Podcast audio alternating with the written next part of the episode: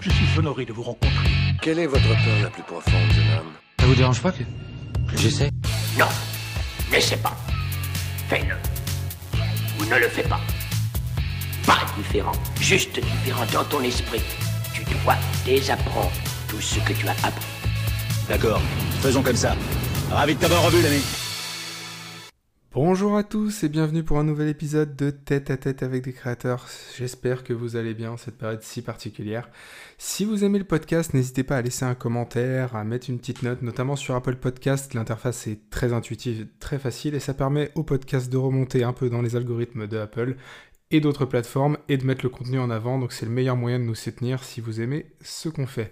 Mais tout de suite notre invitée avec qui j'ai eu la chance de travailler dans le passé, Sigrid Plaine, cofondatrice de l'Epanacé, une entreprise créatrice de produits de bain écologiques et biologiques. Je vous laisse la découvrir. Bonne écoute. Bonjour Sigrid. Bonjour Romain. Comment vas-tu? Ça va très bien et toi? Ça va bien. Cette période de confinement s'est bien passée pour toi? Écoute, très bien. J'ai eu la chance d'être euh, confinée dans le sud. Mhm. Donc, euh, donc j'ai eu beaucoup de soleil. Voilà. Soleil et un peu d'espace vert. Et un peu d'espace, vert, un peu, un peu de la mer, quoi. La chance. ouais, c'est cool. Euh, Aujourd'hui, euh, je te reçois parce que je voulais que tu nous parles un peu de, de ton expérience, euh, de ton parcours. Euh, je t'ai connu, euh, on a travaillé ensemble au Collectionniste, qui est une, une petite start-up euh, parisienne euh, qui fait un peu du Airbnb de luxe, pour euh, faire une petite description rapide. Euh, ce que je, je sais que tu as, une vision, euh, une vision que j'apprécie beaucoup de, de l'entrepreneuriat et surtout du travail de façon générale. Tu as cette recherche de, de l'apport de valeur constant euh, et de sens dans ce que tu fais. Et euh, aujourd'hui, je sais que tu as, fondé, euh, tu as, quitté déjà le salariat pour fonder une entreprise euh, qui s'appelle les, les Panacées avec Patience. Patience qu'on salue d'ailleurs. Oui, qu'on salue. Et, et, du coup, je voulais que tu, tu nous en dises un peu plus là-dessus, sur, sur, ton, sur pourquoi tu as lancé les Panacées, d'où t'es venue l'idée, déjà qu'est-ce que c'est, et, et, un peu qu'est-ce qui t'a amené à ça. D'accord. Euh, je dirais que c'est venu, c'est venu petit à petit. Euh, C'était en moi depuis euh, assez longtemps, cette envie de créer et de, de, faire quelque chose qui avait du sens. Depuis déjà toute petite, j'étais très intéressée par le monde du bien-être, des plantes et, des, et des huiles essentielles. Et, et en fait, c'est arrivé à un âge un peu cette crise qu'on peut avoir dans la vingtaine en ce moment, qui fait qu'on se demande euh, où on va, ce qu'on fait, est-ce que vraiment euh, tous les matins on se lève, on, est heureux de se lever pour faire ce qu'on fait? Et, euh, en fait, j'ai fait un gros travail sur moi-même, un peu d'introspection, en lisant aussi notamment pas mal de bouquins. Et je me suis dit, ben, en fait, il faut que je me renoue avec mes rêves d'enfant, c'est aussi bête que ça. Et quand j'étais petite, mmh. en effet, euh, j'adorais prendre soin de, des autres, enfin de, de, ma famille, en les massant, en, en mettant des petites huiles essentielles. Et j'ai toujours réalisé que c'était quelque chose qui me, qui me rendait heureuse euh, et qui donnait du sens aussi à mon quotidien. Donc j'ai créé les panacées dans cette optique-là. Euh, et donc les panacées, c'est euh, initialement c'est une entreprise. J'étais seule où je vendais des huiles essentielles bio, vraiment pour s'apaiser au quotidien et pour limiter la prise euh, quasi quotidienne de, certains médicaments. Euh, et puis par la suite, euh, j'ai changé, je me suis associée donc avec Patience et on fait aujourd'hui des produits solides à base toujours d'huile essentielle bio française, mais des produits solides pour éviter l'utilisation du plastique et toujours cette quête de sens et puis apporter à la société des solutions pour que demain soit un peu plus vivable. Donc, euh, on fait des produits solides à destination de l'hôtellerie et puis surtout dans un format voyage, c'est-à-dire des petits formats de, de savon biodégradable, shampoing après shampoing et savon qu'on peut amener partout. D'accord. Et euh, aujourd'hui, tu, euh, tu, tu, vends ça où euh, En dehors des hôtels et tout ça? Oui, alors, bon, c'est vrai qu'avec la crise sanitaire là qu'on vit, euh, l'hôtellerie euh, prend une petite claque. Donc, on a revu notre stratégie et, et donc on lance le site e-commerce le 19 juin prochain. Euh, et on va faire de la vente aux particuliers, essentiellement donc sur Internet, mais aussi beaucoup dans les concept stores. ciblés. Et puis, puis voilà, on continue les hôtels en parallèle, mais voilà, on s'ouvre aux particuliers. les hôtels, ça devrait reprendre. On espère. On espère en tout cas, voilà. ça devrait reprendre dans pas très longtemps, je pense. Ouais, ben, on se dit aussi que on espère que les Français, et puis même en fait le monde entier, aient réalisé que l'importance de la consommation locale, une consommation qui a plus de sens.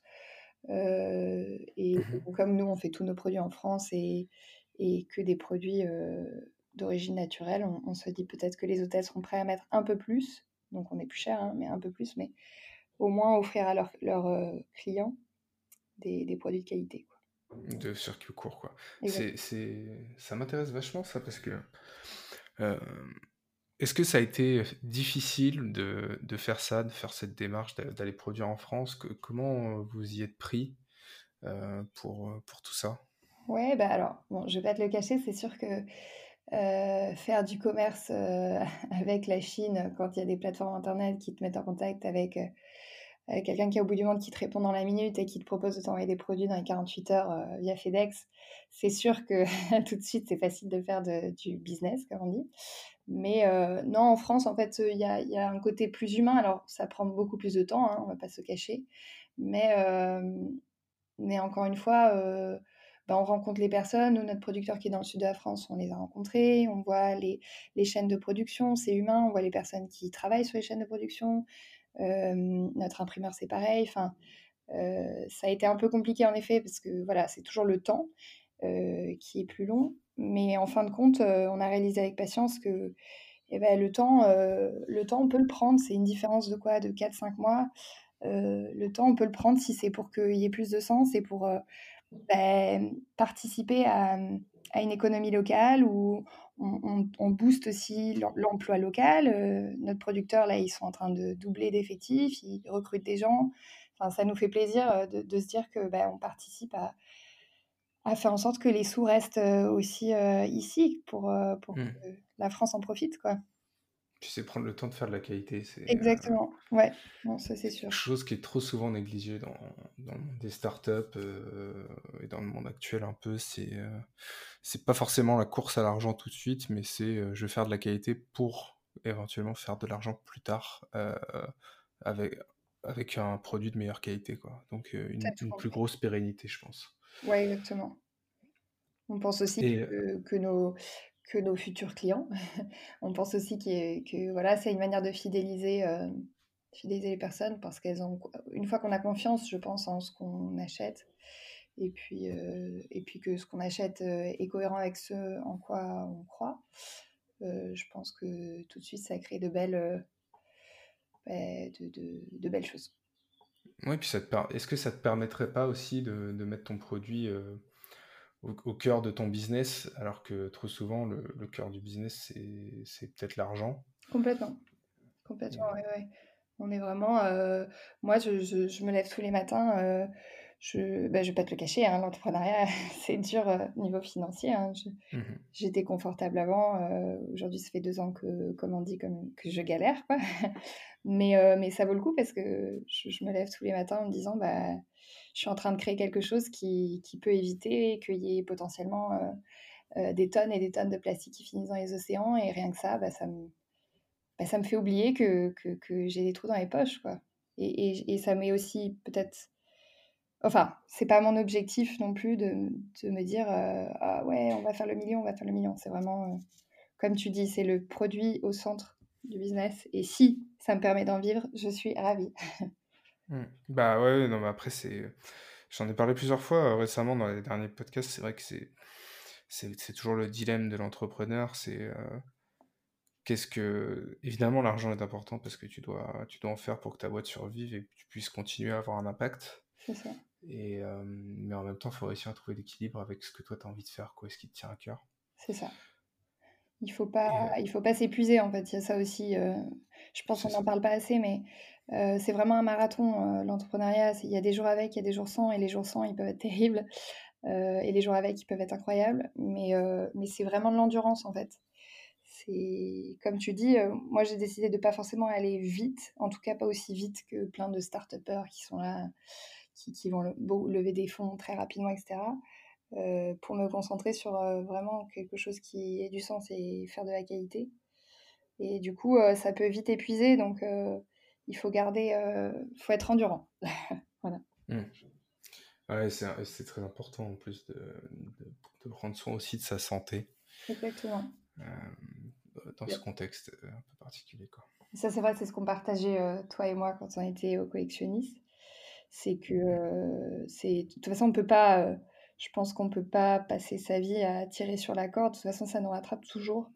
Et je suis persuadée que, que si on, on prend soin de soi et, et, que, et que voilà, on est bien dans sa tête, on est bien aussi dans son corps, on, voilà, on, peut durer sur la, sur la, enfin, sur la distance euh, plutôt que de s'épuiser et puis, euh, et puis de faire euh, ce qu'on, un peu la maladie là, de notre génération, le, le burn-out. Voilà, moi, c'est pas du tout quelque chose vers quoi je vais. L'équilibre entre la vie personnelle et la vie professionnelle, aujourd'hui, pour moi, elle est capitale et, l'argent, c'est secondaire.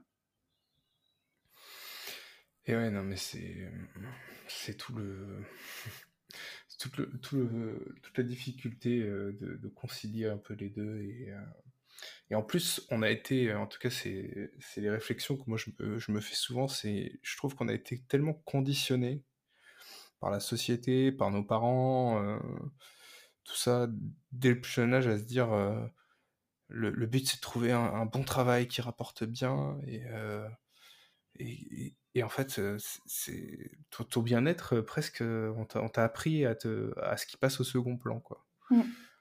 Et, Ah oui, ça. Ben, on voit vraiment le, le, clash des générations, entre guillemets.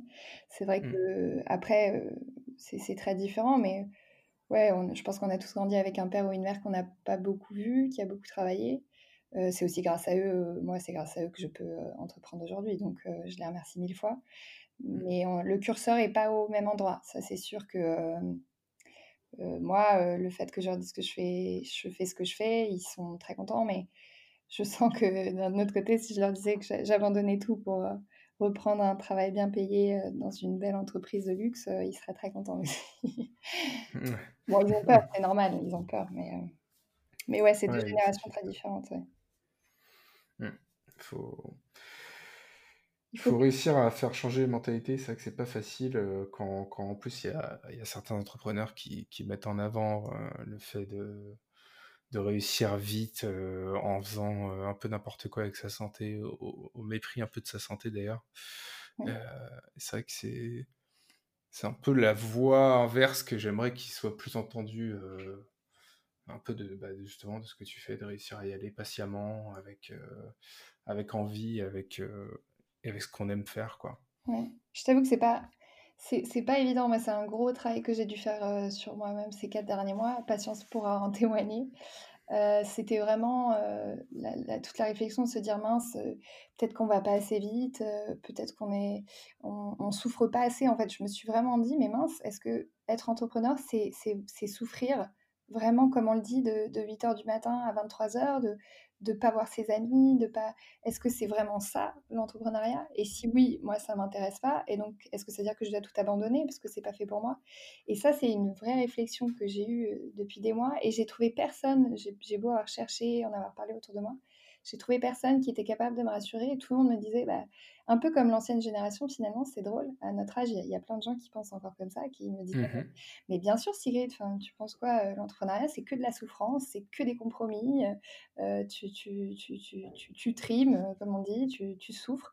Comme si vraiment le labeur, donc ouais, la racine du mot, vraiment la souffrance, il fallait que ce soit quotidien pour que tu puisses dire que tu as réussi.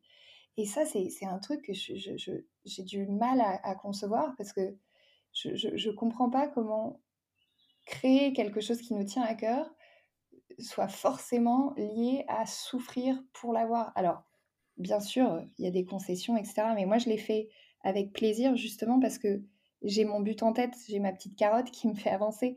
Mais là, c'est pas une, souffrance comme on l'entend.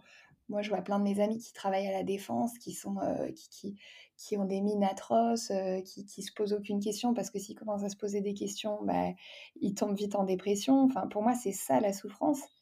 Et, euh, et, et, voilà, je me, je me, suis sentie assez seule là, ces derniers mois par rapport à ça. en remettant tout en question, en me disant, bah, en fait, je suis pas faite pour être entrepreneur parce que je souffre pas assez, parce que je suis contente de travailler sur, sur, ce que je fais. Enfin, voilà. C'est hyper intéressant ce que tu dis. C'est que je pense qu'il y, a deux types de souffrance. Il y a, dans, l'entrepreneuriat, il y a la souffrance qui va être d'avoir à gérer un million de choses, qui est une souffrance bien, on va dire, presque logistique et mécanique par rapport aux, responsabilités que tu prends vu que tu, tu, crées ta boîte. Et en parlant de responsabilité, il y a la souffrance qu'on s'inflige. en, parfois en, justement se donnant des responsabilités plus grosses qu'elles ne, qu'elles ne pourraient l'être, en faisant peut-être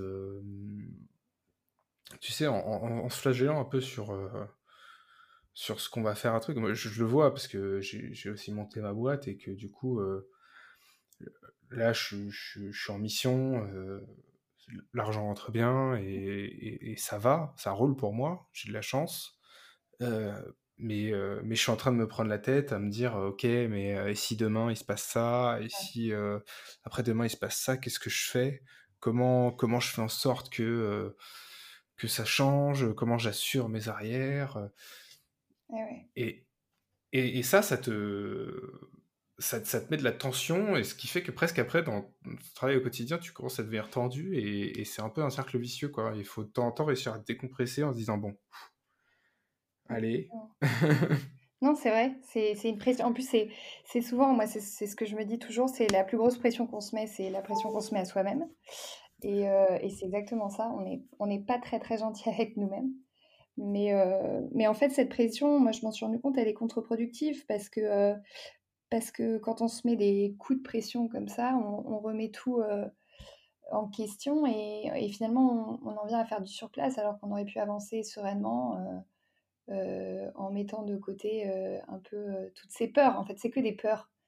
C'est que des peurs que, bah, qu'on a encore une fois hérité de, de nos parents, ce qui, ce qui est normal, c'est la peur de manquer, euh, la peur de ne pas avoir assez, de ne pas être dans le confort aussi. Ça, c'est une, peur qu'on nous a communiquée, alors que, en fait, en fait vraiment, on, est, on peut être très heureux avec pas grand-chose. Et d'ailleurs, je suis persuadée qu'on on peut être heureux avec, au contraire, on est, plus heureux avec, avec moins, mais mieux. Donc, donc ça, c'est... Mais alors, c'est dur parce qu'on est en période de transition, donc c'est dur de se dire bah, je, vais mener une vie avec moins mais mieux, alors que nos amis euh, gagnent bien leur vie et qu'ils font plein de choses et qu'on peut pas, par exemple, les suivre sur. Moi, moi c'est ça aussi mon, dilemme au quotidien, c'est que j'aimerais pouvoir vivre différemment, mais euh, ce qui compte aussi, c'est d'être avec les personnes qu'on aime. Et, si les personnes qu'on aime, elles, ne veulent pas avoir le même cadre de vie que, que soi, à long terme, ça rend malheureux parce que on se voit moins, euh, on vit différemment. Mais comme tu disais tout à l'heure, je pense que les, j'espère les mentalités vont, changer bah, C'était la question que j'allais te poser. Du ah, coup. on est, on est connectés. C'est ça. Et euh, comment tu, comment tu perçois un peu, euh, bah, justement par rapport à la situation actuelle, enfin, pour, pour donner un peu de contexte par rapport à ma question, c'est euh, quand j'ai vu le, le Covid arriver, je me suis dit, ça va peut-être être, l'occasion d'un changement de paradigme. Peut-être que les gens vont, commencer à comprendre qu'il y a des choses plus importantes euh, dans la vie. Euh, vont commencer à se rendre compte que, que rien n'est figé dans le marbre, parce que la sécurité dont, on nous a, dont tu parlais il y a, il y a, il y a 30 secondes et, et, dont on nous a rabâché les oreilles euh, depuis qu'on est gamin, même à l'école, euh, elle n'existe pas vraiment. Je veux dire, on est dans un monde la vie est, chaos en elle-même. Euh, on ne peut pas la contrôler. Il y a toujours des imprévus. Euh, et, on vient tous de se prendre à l'échelle mondiale un énorme imprévu qui est le Covid, mm. qui, a remis euh, les plans de tout le monde à zéro. Mm. Mais en gros, je m'imaginais qu'il allait y avoir peut-être un, changement dans la société. est-ce que toi, tu, crois ça ou est-ce que tu crois que ça, rien ne va changer je t'avoue que pendant, pendant les deux mois, comme c'était une période, c'était, c'était une ambiance un peu particulière où, tout le monde était forcément sur son téléphone à lire plein de choses. Je, j'ai, franchement, j'ai, j'ai beaucoup d'espoir. J'ai vu plein de choses. Des gens qui disaient justement c'était la claque dont on avait besoin pour se réveiller, partir des villes, l'exode urbain, etc. J'y crois parce qu'il faut y croire de toute façon, sinon, sinon on, est, on finit triste et dépressif. après, j'ai quand même été un peu un peu triste de voir que dès le, dès le, dès le début du déconfinement, il y avait des, des, queues de je sais pas combien de mètres de long devant les boutiques, que ce soit de fringues ou devant la FNAC, etc. Ça, je trouve c'est un peu dommage. Mais néanmoins, je pense vraiment que qu'on s'est pris une très très belle claque et je pense que c'est un, mal pour un bien. Alors même si c'était terrible et ça l'est toujours pour beaucoup de familles, voilà, je, je, me dis que c'est un peu moi, je pense que c'est simplement le, un peu le karma, le karma de l'humain par rapport à la nature, euh, qui, nous, qui nous dit bah, écoute, Coco, euh, t'es es sympa, mais déjà, t'es pas tout seul ici. tu vis, normalement, tu devrais vivre euh, en harmonie avec les autres êtres vivants, et tu le fais pas du tout. Tu penses que tu es le, roi, le chef ici, alors que vraiment pas du tout. Et, et je pense que beaucoup de personnes ont réalisé que les choses importantes dans la vie, c'était avant tout ben, les proches, euh, l'amour qu'on se porte les uns les autres, peut-être même parfois pour certains euh, l'entraide entre voisins. Il y a eu plein de choses euh, qui se sont, qui nous ont rappelé qu'en fait on était une communauté, on, vivait ensemble et que ça c'est important. On l'a complètement oublié, ça, l'individualisme a pris le dessus et c'est aussi pour ça qu'on consomme comme on consomme parce que je pense qu'on est profondément malheureux de de pas se sentir appartenir à une communauté.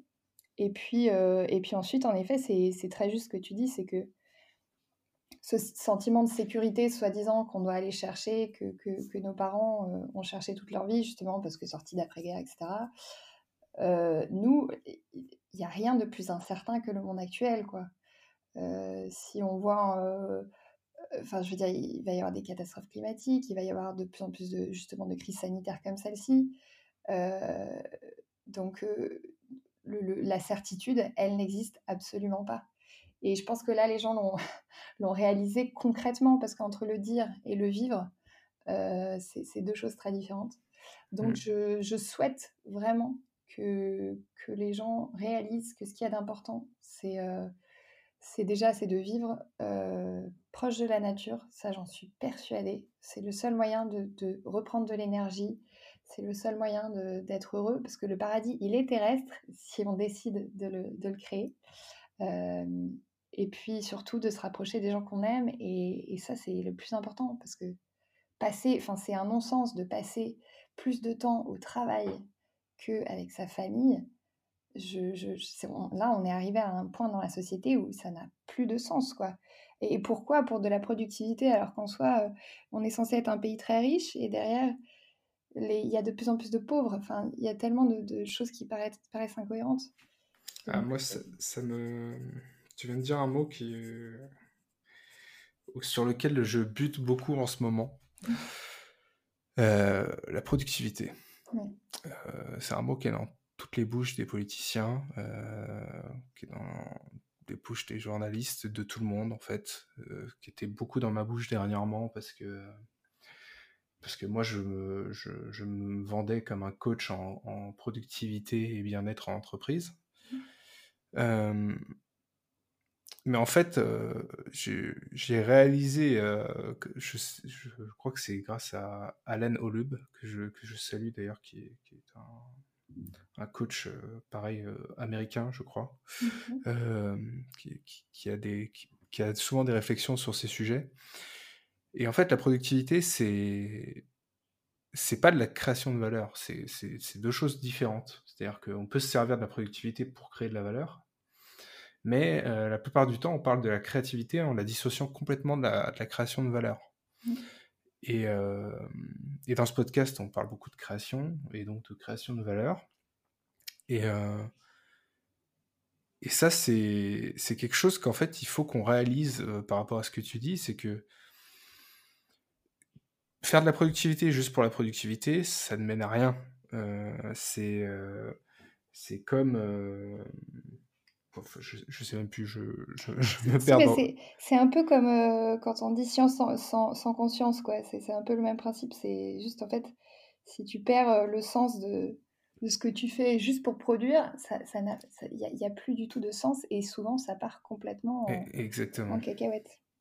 En fait, et voilà, j'ai retrouvé ma, ma, ma pensée quand, tu voulais dire que, quand tu disais que les gens se, se, se tuent au boulot juste pour de la productivité, c'est à faire des heures pas possibles et tout, mais en fait, c'est exactement ça. Euh, moi, euh, ça, m'est arrivé de, travailler avec des, personnes comme ça et, euh, de leur poser la question pourquoi tu t'arrêtes pas deux secondes pour chercher la source de ton problème qui fait que tu finis aussi tard plutôt que d'essayer de compenser par, par toujours plus de productivité qui en fait va essayer d'encore plus, va encore plus te fatiguer, va au final te faire perdre de la productivité, va faire que tu vas récupérer des horaires et ton retard en faisant plus d'horaires. Et euh, du coup, enfin, encore une fois, un cercle vicieux duquel on ne s'en sort pas. Alors que souvent, euh, il suffit de se concentrer un peu sur, euh, sur, sur ce qu'on fait et sur à quel moment on n'arrive pas à créer de la valeur pour un peu remettre la productivité à sa place, c'est-à-dire comme un outil. Quoi. Exactement. Ah oui, complètement. Non, mais il y a tellement de, nous, on le voit bien, en plus, euh, moi ayant des amis parisiens euh, sortis d'école de commerce, qui sont dans des grandes entreprises, qui gagnent bien leur vie, en fait, j'ai souvent cette discussion avec eux. Je, dis, mais, concrètement, qu'est-ce que tu fais? Tu, travailles beaucoup, je vois que tu te tues au travail, on ne peut pas se voir après le travail parce que tu finis à 22h, 23h, le week-end, bah, tu dors parce que tu es fatigué est-ce que tu, te vois continuer encore 20 ans comme ça? Qu'est-ce que ça t'apporte en fait? Et ça apporte quoi au reste aussi du monde, à, ton entourage? Et en fait, c'est souvent un peu la, question qui blesse parce que bah, parce que incapable de répondre, parce que pas envie aussi de répondre, parce qu'ils savent très bien au fond d'eux que, bah, que ce qu'ils font souvent c'est c'est enfin c'est horrible ce que je veux dire, mais moi je me pose souvent la question de me dire sur mon lit de mort, j'ai envie de me dire quoi? Qu'est-ce que j'ai fait de ma vie? J'ai la chance d'être en vie, qu'est-ce que j'en ai fait concrètement? Mmh.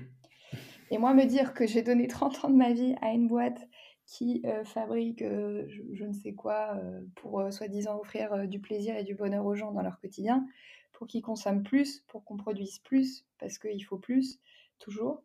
ouais, non, je pense pas que je penserais à ça, quoi.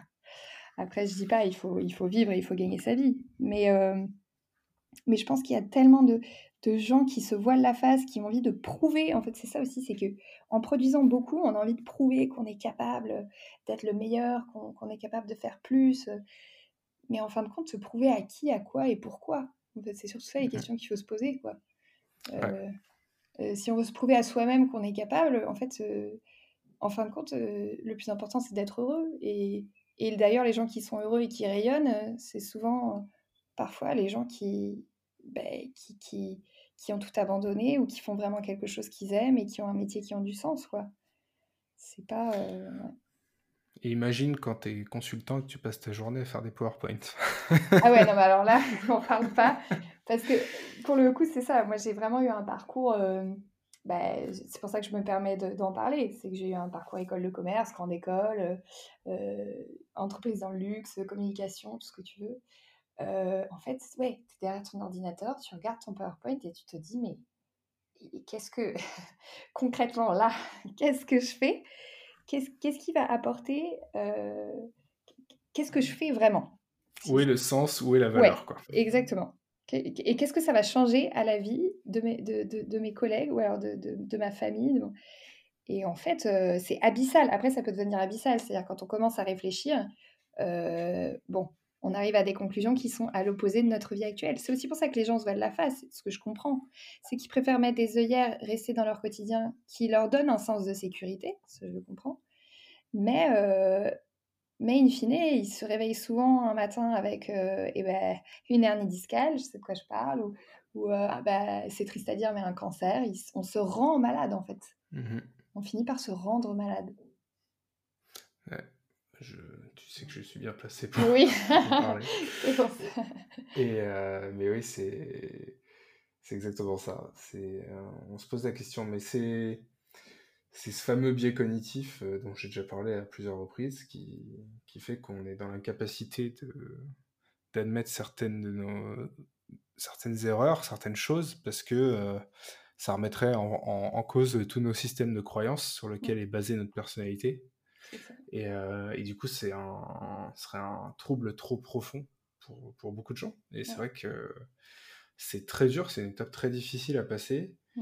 Et, et d'ailleurs, je, voulais te demander, toi, comment tu.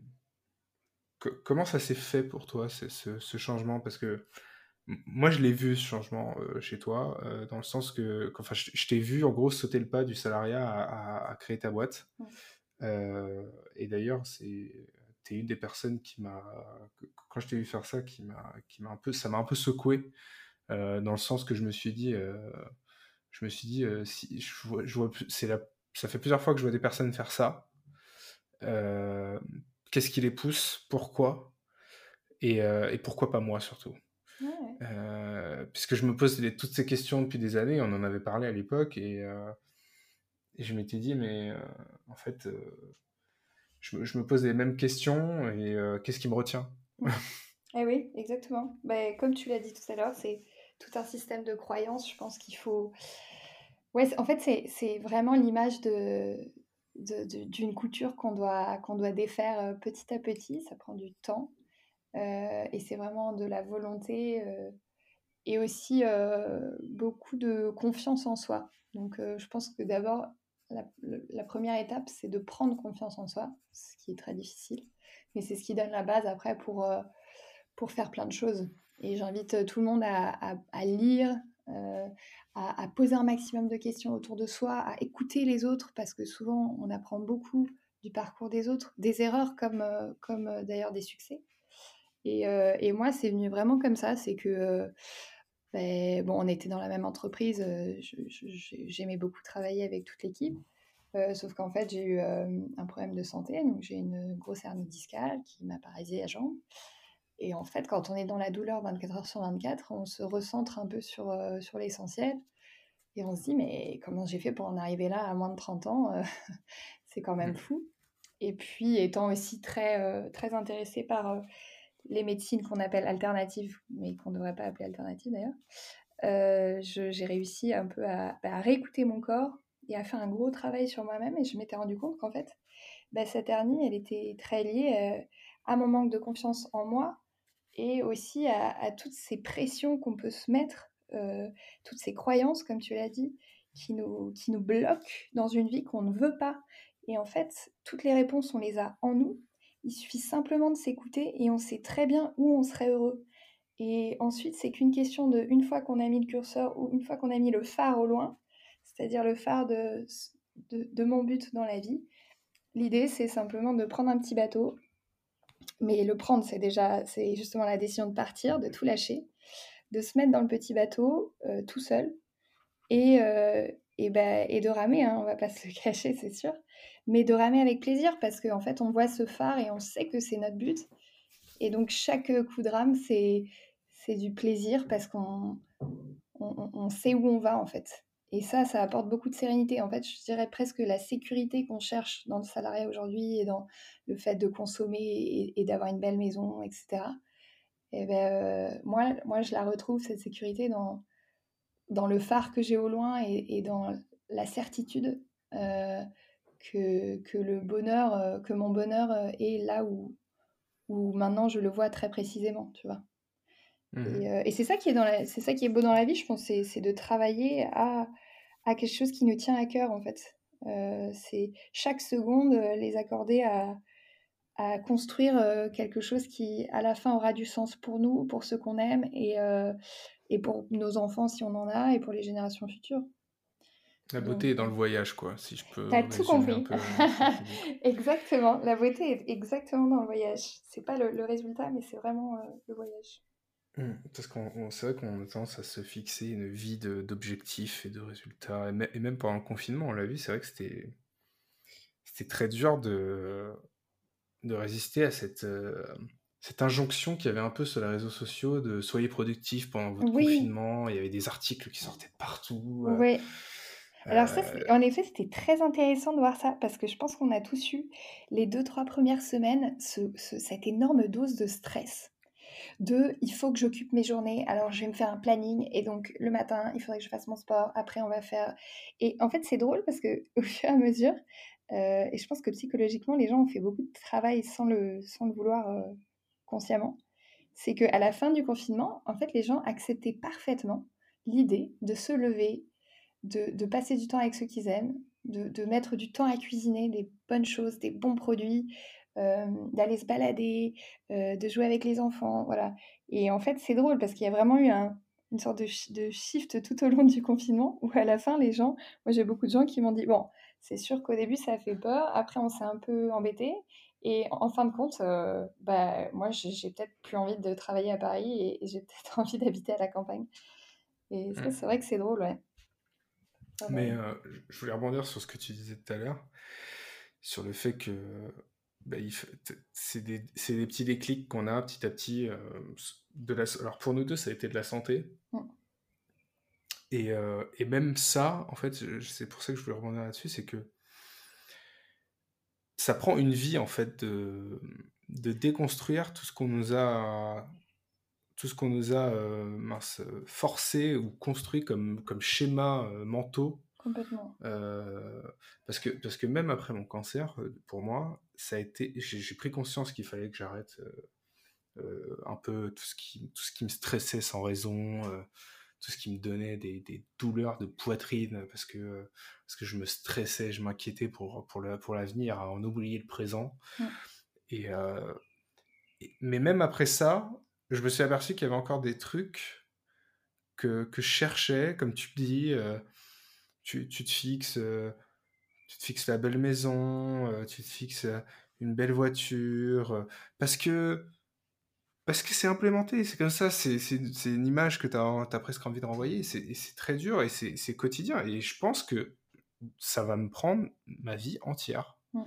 de déconstruire tous ces trucs-là et que moi-même, je vais me faire des constructions mentales sur des sujets que je vais devoir apprendre à déconstruire au fur et à mesure de l'expérience que je vais acquérir.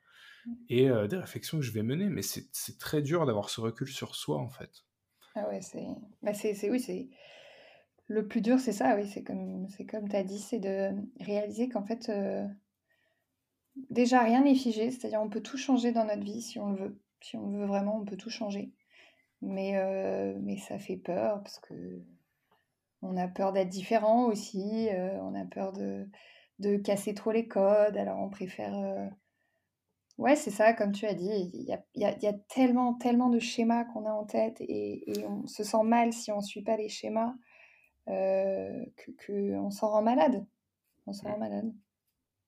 Exactement. Et et ouais, en plus, en plus tu, tu parlais de médecine alternative, tout ça, et c'est. C'est vrai que. En même temps, j'ai j'ai pas non plus envie, tu vois, de.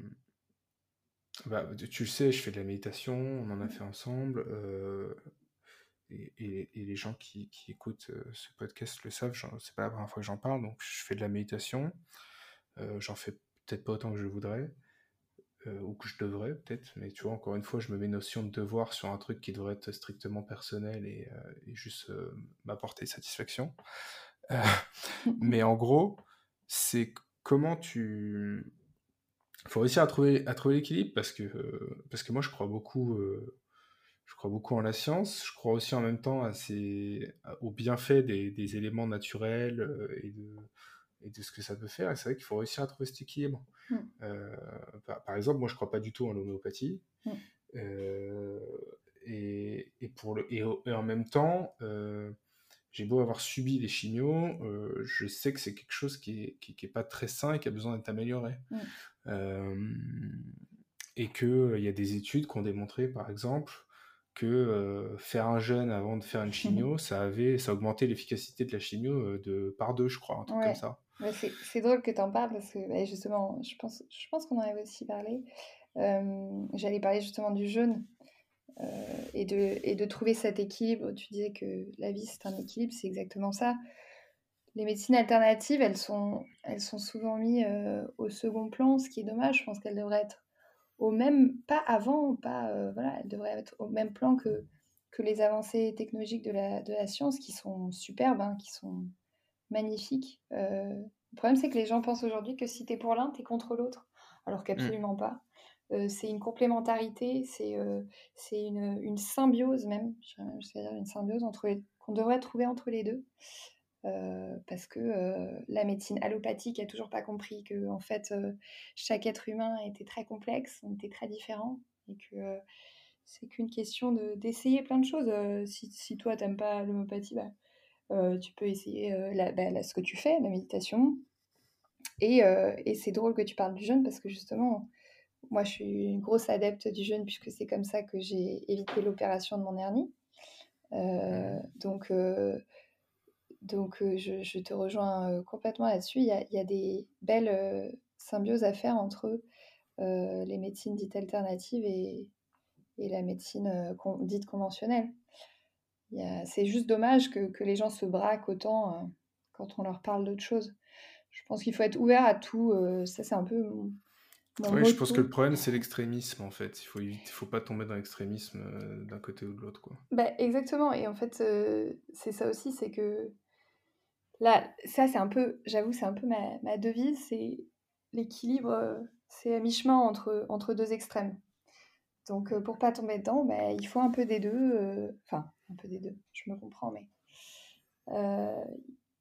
encore une fois, refuser l'un, c'est pas être en opposition avec l'autre. Enfin, tout peut, tout peut fonctionner ensemble. On le voit mmh. dans la nature, il y a plein de choses qui, qui, qui, fonctionnent ensemble et qui font de très belles, très très belle chose.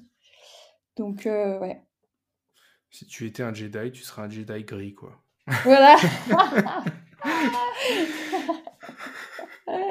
voilà, bah c'est, le takeaway, euh, c'est mon takeaway du jour. Il faut que je me trouve un nom de Jedi et puis. et eh oui, eh oui. Euh, toujours. et je finirai par parler comme Yoda. Équilibre, tu trouveras. Et j'aime bien dire que j'aime bien dire que la perfection est dans l'équilibre. Complètement. Et qu'il faut euh, qu'il faut le chercher. Euh, Complètement. Ni trop peu, ni pas assez. Et c'est exactement ça. C'est même ce que, je, ce que je dis parce que là, je suis en train, je me suis relancée dans les études. Je fais des, je fais, à côté de l'entreprise, je fais des études d'herboristerie. Mmh euh, et en fait, c'est exactement ça. C'est que tu vois qu'il y a des plantes qui peuvent être des, des, poisons, mais, mais le médicament, c'est vraiment la dose. C'est pas, pas la plante en elle-même, c'est la dose. donc euh, cet équilibre euh, que tu dois trouver aussi dans, euh, dans tout. une plante qui paraît inoffensive à haute dose, dans l'extrême de la dose, elle peut être mortelle. et tout comme un médicament aussi conventionnel. Mais l'idée, c'est toujours de trouver l'équilibre. Je pense que si on, est entre les deux extrêmes, on, a tout compris. En effet. Et du coup, euh, qu'est-ce qui t'a... Hum, c'est, c'est... Je savais pas que tu avais repris des études d'herboristerie. ben, je viens de... Je, finis ma première année là. Et je passe en deuxième année. D'accord. Ton objectif, c'était ton... C'était quoi? C'était ton envie Elle venait d'où? Euh, bah, Alors déjà, c'était de je pense qu'on arrive à un âge enfin donc moi j'ai 30 ans, je suis arrivée à un moment où je me disais donc j'ai créé mon entreprise, ça ça va ça va certainement fonctionner ou pas, mais c'était ce besoin d'apprendre. je pense que c'est capital toute sa vie de se former à plein de choses, de et puis aussi d'écouter sa petite voix en interne qui qui nous dit qu'on est euh, on est tous passionnés par plein de choses différentes. Et moi, depuis toute petite, je sais que j'adore la santé, j'adore tout ce qui est lié euh, au bien-être. Euh, et, j'aime beaucoup la nature, j'aime beaucoup les plantes. Et, donc, je voulais retrouver ça dans un diplôme bah, qui alliait les deux. Alors même s'il est plus reconnu, d'État, malheureusement. D'ailleurs, j'invite tout le monde à signer la pétition pour le retour de, euh, des herboristes en France, parce que c'est illégal maintenant. Euh, bref, c'était vraiment euh, un truc qui me tenait à cœur de pouvoir potentiellement plus tard bah, aider mes enfants à passer un rhume l'hiver avec, avec des drainages à base de tisane. et en plus de ça, ça quand j'ai beaucoup réfléchi, ça, fait la connexion entre tous les intérêts que je peux avoir dans la vie. Et c'est ce que j'invite tout le monde à faire, c'est ce que je disais en début de l'interview, c'est se reconnecter avec ce qu'on est quand on est petit et tout ce qu'on aime. Il peut y avoir des choses qu'on a l'impression qui n'ont aucune, euh, qui ne peuvent pas s'assembler dans un métier. Et en fait, euh, tout, peut, se connecter. C'est-à-dire, moi, quand j'étais petite, j'aimais prendre soin des autres et j'aimais la nature et le bien-être. Et ben, je me suis posé la question, j'ai cherché, cherché, et ben, je me suis dit, bah tiens, euh, l'herboristerie, c'est un truc qui m'intéresse beaucoup. Et, euh, et, si tout le monde faisait ce travail-là, je suis sûre qu'on pourrait trouver euh, un peu son, comment dirais-je, son, son, son, métier idéal. Et, et, et, quand on fait un métier qui nous passionne, ben, on, on en fait profiter tout le monde. De toute façon, c'est, moi je crois qu'on se dirige de plus en plus vers ça. Ouais. Qu'il y a une vraie prise de conscience euh, des, générations qui, qui nous suivent et de notre génération aussi, qui a cette recherche de sens. Euh, c'est pour ça qu'à un moment on parlait de un peu euh, un, gap de, de, communication entre les générations parce que ils se comprennent pas. Je sais que moi j'ai souvent choqué et je choque encore beaucoup de monde quand quand je dis qu'en 10 ans de carrière j'ai travaillé dans une dizaine d'entreprises Ouais. euh, je peux te dire que ça fait grincer des dents de, de personnes qui étaient habituées à rester 20-25 ans dans les mêmes boîtes. Ouais.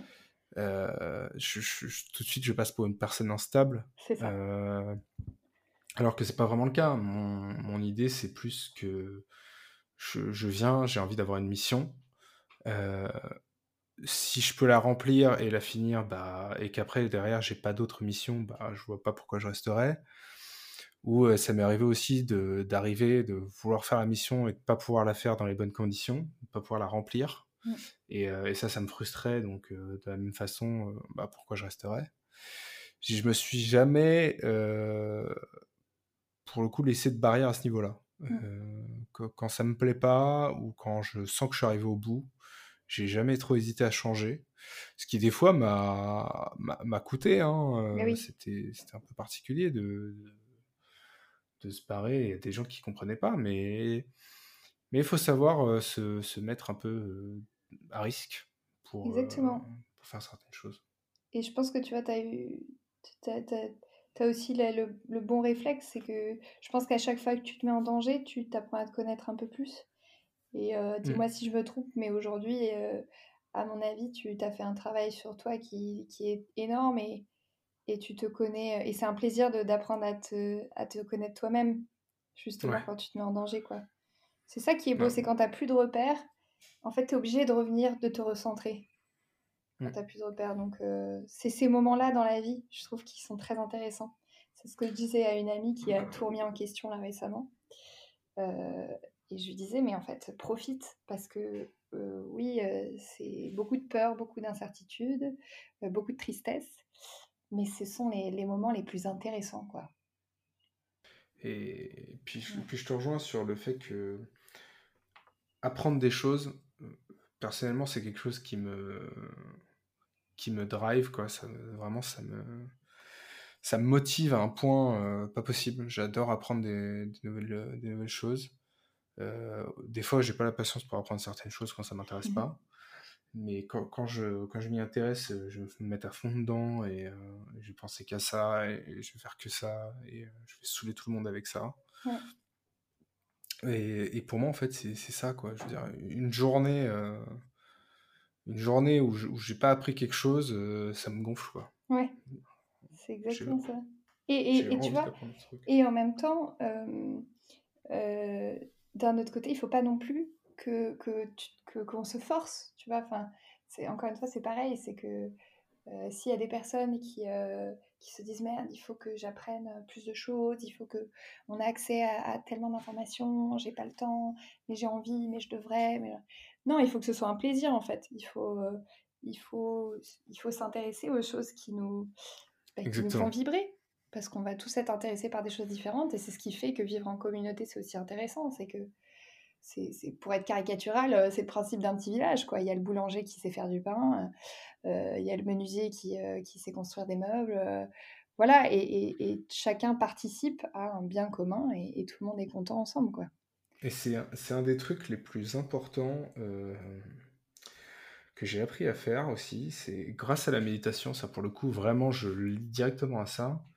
C'est apprendre à connaître ses émotions et à les comprendre. Mm. Euh, un des trucs que j'expliquais quand je donnais les cours de méditation euh, bah, aux collectionnistes, c'est que euh, à, à force de méditer et d'apprendre à, à faire un peu, à, à se focaliser sur une chose, parce que la méditation, c'est pas, contrairement à ce qu'on croit beaucoup, faire le vide dans ton esprit. Non, au contraire, ça, la capacité à se concentrer sur une seule chose. Et euh, et il y a aussi la méditation où tu vas apprendre à comprendre un peu, à ressentir tout ce qui t'entoure, à prendre conscience un peu de, de l'air que tu inspires, euh, de l'eau que tu es en train de boire, de la saveur qu'elle a, de sa texture. C'est aussi prendre conscience de, des émotions que tu as. Et quand par moment tu es stressé, en fait, être capable de savoir pourquoi. Est-ce que tu es énervé? Est-ce que tu as peur de quelque chose? Et en fait, cette introspection, savoir s'écouter, c'est un des trucs les plus importants que j'ai j'ai appris à faire parce que euh, tu te, tu te remets en question sur tout un tas de trucs quand tu réalises pourquoi tu réagis d'une façon ou d'une autre. Mm. Vrai. Euh, t'es énervé, tu sais pas, enfin tu vois, c'est... euh, Oui, c'est vrai. C'est, bah, pareil, c'est une force que tu as et que, euh, et que je pense tout le monde, en effet, peut, peut avoir avec euh, un peu de, un peu de travail. Mais c'est génial de... En fait, moi, moi j'adore justement m'arrêter et me dire, mais attends, mais pourquoi t'es énervé là? Et de prendre en effet ce temps pour euh, creuser et réaliser qu'en fait, je suis simplement énervée. euh, pas parce que, euh, parce que je suis avec une personne et qu'elle et qu'elle m'embête, mais parce que je suis fatiguée ou alors parce que, en fait, ça me rappelle peut-être des souffrances que j'avais avant, sur lesquelles je suis en train de travailler, etc. Et en fin de compte, même ça aide tes relations avec ton entourage. Euh, tu, tu te concentres plus sur l'essentiel. Tu dis, mais ça sert à rien que je m'énerve là. Ça va rendre la personne triste. En plus, ça va lui communiquer des mauvaises ondes. Elle va les recommuniquer derrière. Et, et, je, et- et je te rejoins complètement. Si tout le monde faisait ce travail-là, t'imagines? Je pense qu'il y aurait beaucoup moins de, de personnes qui, s'en- qui, qui s'engueulent. euh, qui- Et puis peut-être plus de personnes qui arrivent à, à s'aimer pour les bonnes raisons aussi. C'est ce que tu disais tout à l'heure, c'est être à l'écoute et Ouais. euh, c'est à l'écoute et savoir faire preuve un peu d'empathie, c'est ce que tu disais quoi. Ah ouais, complètement. Ça, c'est vraiment... L'empathie, moi, c'est vraiment euh, un truc que, je trouve mais capital. Alors, on a tous euh, une empathie euh, différente d'une personne à l'autre. Mais vraiment, je veux dire, la capacité à se mettre à la place de l'autre, je pense que c'est... Déjà, c'est super beau. et puis, en plus, ça nous aide à, à nous... Ça nous aide nous-mêmes, en fait. Euh, moi, je trouve que, que vraiment essayer de comprendre les autres, même s'ils peuvent vivre des choses complètement différentes de nous, ça nous permet nous-mêmes de, de découvrir euh, peut-être les réactions qu'on aurait si on, si on avait euh, les mêmes circonstances que, les personnes avec qui on parle. Enfin, bref, c'est vraiment... je trouve que... Et c'est très salvateur aussi, c'est...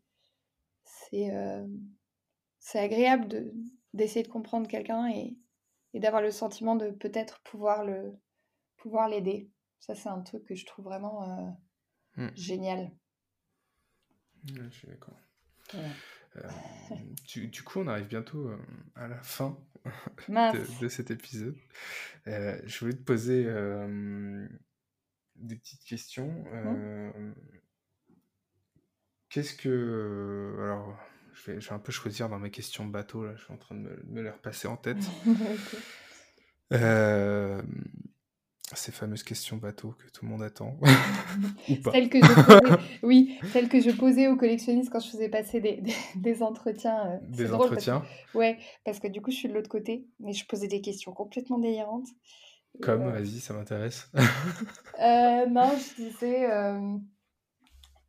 si tu pouvais, euh, qu'est-ce que je disais? Si tu pouvais faire quelque chose pour quelqu'un, ce serait quoi et pourquoi, par exemple? Juste quelque chose. Si tu pouvais là faire quelque chose pour quelqu'un, ce serait quoi? Et là, ça me permettait de voir, euh, bah, en fait, où était le curseur aussi. Bah, justement, on, vient d'en parler de l'empathie, mais où est le curseur? Qu'est-ce qui est important pour les gens aussi? Souvent, euh, et c'est tout le temps le cas, les gens parlent de leurs proches, euh, de ceux qu'ils aiment, et ils diraient, bah, moi, mon père, voilà, ou ma mère, voilà. Donc je posais ça, et puis euh, l'autre très très bateau, dont je suis pas du tout fière, C'était euh, si tu étais un objet, euh, qu'est-ce que tu serais, je crois. Je crois que je... Bref. Et si tu étais un objet, que serais-tu, Sigrid? Ah Eh mince Euh, Mince. Non, bah alors, c'est pas forcément moi, parce que là, j'ai vraiment pas d'idée, mais je vais reprendre l'idée de quelqu'un qui m'en avait parlé. C'était une balle rebondissante. Alors, pas parce qu'elle est en plastique, hein, clairement pas. Mais dans l'idée, c'était parce que euh, cette capacité à, à monter, descendre, à rebondir, voilà. J'avais trouvé ça pas mal. Après, c'est peut-être pas là tout de suite l'objet que, qui me définirait, mais Oui, de toute façon, après, c'est vrai que c'est très. c'est dur, hein. Bah, je posais l'école. hein. Je voulais Bon, mettre et en puis, face. et puis c'est. Est-ce qu'on est, est-ce que sommes-nous des objets? Non, exactement. Tu as tout compris, Romain. Euh, Exactement. Non, mais je crois que je demandais aussi à un animal. animal, tu vois. Oui, Ouais. voilà. Non, mais je, euh, voilà. euh, Je, je pense aussi que je demandais un animal après. Je demandais si tu un animal, tu serais quoi? Quel est ton animal totem? Je demandais. Et si demain tu avais. Bah moi, du coup, j'ai une question un peu. Tu m'as fait penser à une question comme ça. Ah. Par rapport à ta première question. Si demain tu avais toutes les ressources de la planète Ouais. Et, euh, et du temps illimité, qu'est-ce que tu ferais? Ah, je- le pire, c'est que je- je- c'est- fou, mais je sais exactement ce que je ferais. Euh, ce serait... Et du temps illimité, ouais, c'est surtout le temps qui, qui manquerait. Je, je pense que je ferais une, une, une sorte de, une sorte de révolution verte. hein. Bon, ça va être très utopiste, hein, mais bon, on, on y est. On y est. C'est une question utopique. Exactement, c'est pour ça que je me permets d'aller vraiment dans l'utopie. En fait, j'ai lu un bouquin euh, qui m'a qui m'a pas bouleversée, mais si qui m'a quand même chamboulée. Euh, La révolution d'un brin de paille. Et, euh, et en gros, c'est ça, c'est que ce que je ferais, c'est que je, je créerais des, plein de petits villages partout dans le monde, où en fait tout le monde a son, son métier, entre guillemets, et participe au bien commun. Donc on reviendrait à justement à, des jardins en permaculture qui produisent euh, parfois deux à trois fois plus que des champs stériles euh, où la terre est complètement morte. On, on- on remettrait du vivant dans les sols et donc dans nos assiettes et donc dans notre santé. On redeviendrait vivant et on mangerait plus des choses mortes. Euh, voilà, je ferais des sortes de villages où, où tout est optimisé, aussi utiliser euh, la technologie, euh, comme on dit aujourd'hui, euh, la technologie de la pensée pour faire en sorte que euh, chacun y trouve son compte et puis euh, rester euh, local. Donc plein, de, plein de villages partout où tout le monde travaille ensemble pour que tout le monde mange que des bonnes choses, surtout, ça c'est capital. Et puis passe des bons moments à faire la fête, euh, voilà, dans les villages. Tu veux revenir au village gaulois, quoi. Euh, voilà, t'as tout compris. bah non, mais non, mais avec, avec le, avec bien entendu le confort. Je dis pas, hein, moi je suis pas non plus, euh, je ne suis pas le, le- le cliché d'une femme qui, ne, qui, est partie pour vivre dans une tente. Non, non, je pense qu'on peut allier les deux. Encore une fois, ça, ça revient à ce qu'on disait tout à l'heure, c'est l'équilibre entre le confort moderne et, euh, et, le, en fait le bon sens paysan. Ça, j'adore cette, euh, expression, mais le bon sens paysan qui veut que revenir au vivant, quoi, revenir à la terre, c'est le seul moyen d'avoir un paradis terrestre. C'est ça. C'est euh, c'est de cultiver ses propres légumes, manger des choses qui ont du sens. Et, toute l'énergie qu'on va retrouver dans, des bons légumes et dans des bons fruits, on va l'avoir en nous. Ça va nous donner euh, de l'énergie pour donner de l'amour aux autres. Ça va nous donner de l'énergie pour créer des, des belles choses, pour euh, retrouver Tu des... crois pas que la science va nous l'apporter, ça? J'espère pas, non. Parce que parce que parce qu'en fait, on a, on a déjà toutes les clés pour être heureux. Je vois pas pourquoi on, on devrait aller chercher plus loin. Ça- Non, en mais dans le sens. euh, alors, je précise ma pensée. Ah, d'accord. Euh, dans le sens, euh, aujourd'hui, par exemple, il y a une boîte française qui s'appelle Farmbot, Ouais. qui a créé un petit robot qui, à partir de, qu'il a besoin de très peu de pièces, Ouais. il est capable de gérer euh, ton jardin en permaculture euh, parfaitement, quoi. C'est-à-dire que la plante, elle va recevoir pile la dose d'eau qu'il faut. pour, croître de la meilleure des façons, etc. Donc en fait, on fait économie de, de, d'eau, on fait des économies de, de temps aussi, parce que du coup, c'est le robot qui gère le truc, qui est capable de retirer les mauvaises herbes en les tuant, qui est capable de te dire quand ton, ton légume il est prêt ou ton fruit est prêt à être récolté, euh, qui surveille ton jardin, va planter les graines, tout ça, quoi. Ok. Bah, si je peux faire le, le- justement la, la connexion entre tout ce qu'on a pu se dire là depuis une heure, ce serait moi, personnellement, non. Je ne suis pas Mhm. pour le, le petit robot. Pourquoi? Parce que euh, c'est le.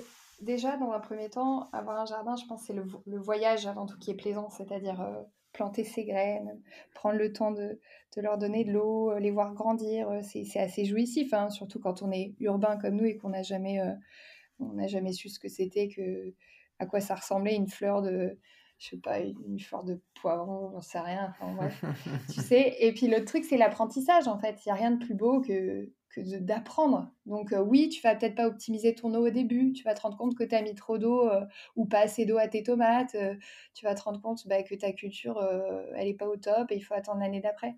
Mais c'est ça qui est beau, en fait. C'est l'apprentissage et le voyage. C'est ça qui, qui donne ce sentiment d'accomplissement qu'on cherche tous aussi dans la vie. On, on cherche ce besoin de, de, de- s'accomplir et de trouver du sens dans tous nos faits et gestes. Donc si un robot fait tout pour nous, alors on se dégage du temps, mais alors du coup, euh, du temps pourquoi? Hmm, Pour euh, un peu ce que tu disais tout à l'heure, faire place peut-être à la créativité et à un truc qui nous plaît euh, et qui ressemble à notre vraie vocation, plus qu'à un Ah métier. oui, bah, c'est pour ça justement que c'est pour ça que je vais faire des villages où chacun fait ce qui lui plaît, parce que ce qui est beau dans l'humanité, c'est qu'on trouvera toujours un équilibre. Il y aura toujours quelqu'un qui adorera faire pousser des légumes pour les autres, et il y aura toujours quelqu'un qui adorera peindre de magnifiques toiles pour le, le bonheur des yeux de, de, de- de- de tous. Donc euh, c'est dans la complémentarité, je pense, qu'on peut trouver euh, un, un paradis terrestre. C'est que il nous faut un, un peintre par village, il nous faut euh, un agriculteur par village, il nous faut. Et voilà, et après. La synergie, comme tu le disais Et tout à la symbiose totale, voilà. tout le monde ça. profite à tout le monde. Je sais pas si tu as lu La troisième voie de Stephen Covey, Non, pas du tout. Je un cherche un nouveau. très bouquin. intéressant sur ce sujet. Ah bah écoute, je le note. un peu sur, sur les négociations et, euh, et la communication par la synergie. Donc euh, très intéressant que j'ai lu il y a quelques années. Ah bah, je veux bien que tu me le, tu me l'écrives après. Moi, je te l'enverrai par texto. pas de et, et du coup, toi, est-ce qu'il y a un bouquin que tu recommanderais euh, en particulier ou, ou on reste sur ce que tu disais tout à l'heure, euh, lisez ce qui vous plaît, point barre. Ouais, lisez. Bon, ce qui est sûr, oui, lisez ce qui vous plaît. hein, euh. Après, moi, mes lectures ne plaisent pas forcément à tout le monde. euh, Je suis en train de lire un truc, euh, tout le monde pense que je suis perchée, donc euh, voilà, je fais pas forcément. Euh, non, il faut, ouais, peut-être lire des. Ah si, j'avais, j'avais beaucoup aimé. je le recommande d'ailleurs régulièrement.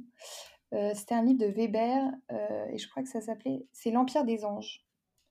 Et en fait, c'était un livre qui m'avait. Je crois que ça s'appelle comme ça. hein, qui m'avait chamboulé parce que euh, il avait trouvé le moyen d'expliquer euh, la vie euh, par le biais euh, de la réincarnation. Ce en quoi je, me pose beaucoup de questions, mais c'est vraiment un cheminement que je fais par rapport à ça. La réincarnation. Et, euh, il avait trouvé un peu toutes les clés, toutes les questions qu'on peut se poser aujourd'hui, c'est-à-dire qui nous sommes, où est-ce qu'on va, qu'est-ce qui se passe après qu'on soit mort, tout ça. Et lui, il avait trouvé les réponses à tout. Et, euh, et donc, euh, je suis rentrée dans ce bouquin, euh, mais, mais j'ai dû le finir. je ne suis pas une grande, grande lectrice, mais j'ai dû finir en deux jours et c'est quand même un pavé. Donc euh, voilà, c'était. C'est bien ça, Bernard Weber, l'Empire des anges. et ben voilà. Euh, je vais le noter dans la description du podcast. ah bah remercie écoute. pour ça. c'est vraiment un bouquin qui est sympa, ouais. Ok, ouais, très bien. Écoute, euh, pareillement, je mettrai la- dans la note du podcast le lien vers ton site Les Panacées. Oui, merci. Euh, si vous avez euh, envie d'acquérir des huiles essentielles, c'est bien ça. Ben là, du Euh, coup, non, maintenant, c'est plus des, des shampoings solides, après shampoings solides Mhm. et savons solides, D'accord. à base d'huile essentielle. Et le tout, euh, ouais, bio, tout ça, hyper. euh, Euh, oui, alors les huiles essentielles qu'on utilise, on bosse avec le producteur avec qui je travaillais avant, qui est vers Toulouse. C'est que des huiles essentielles françaises et bio. Après, pour le reste, on n'a pas fait la demande de label parce que, bah, parce que les labels aujourd'hui, il y a de moins en moins de sens et ça veut tout et rien dire. Mais euh, nos produits sont à 84% d'origine européenne et 92% d'origine naturelle. Ok, Voilà. très bien. De toute façon, je mettrai tout sur les. Je mettrai tout sur le, le lien sur le site et puis il y a toutes les informations, je suppose, dessus. Oui, Euh, il y aura tout. ouais, parfait. Bah, Sigrid, euh, si tu, tu, tu souhaites ajouter quelque chose? Euh, non, écoute, euh, je- moi j'étais ravie de, ravie de parler avec toi. Je, Ouais, bah, moi, c'était un plaisir de te j'espère, recevoir.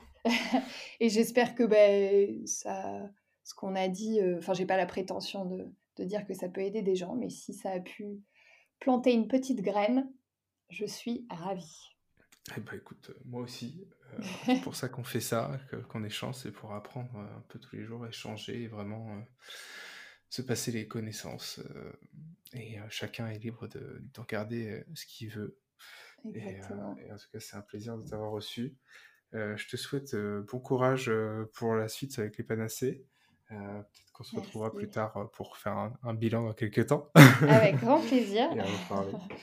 et puis, euh, merci à tous, en tout cas pour votre écoute. Et à plus, Sigrid. Pareil, Ciao. à plus Romain, salut. Merci de nous avoir écoutés. J'espère que cet épisode vous a plu. Si c'est le cas, n'hésitez pas encore une fois à noter euh, l'épisode sur Apple Podcast notamment, à nous faire des commentaires, à le partager. Vous pouvez nous contacter sur Instagram euh, arobase Leviosa Media et sur euh, LinkedIn juste Leviosa. Vous cherchez la société, vous verrez le petit logo avec la plume et on sera toujours ravis d'échanger avec vous sur les différents sujets. À bientôt pour un nouvel épisode. Ciao ciao.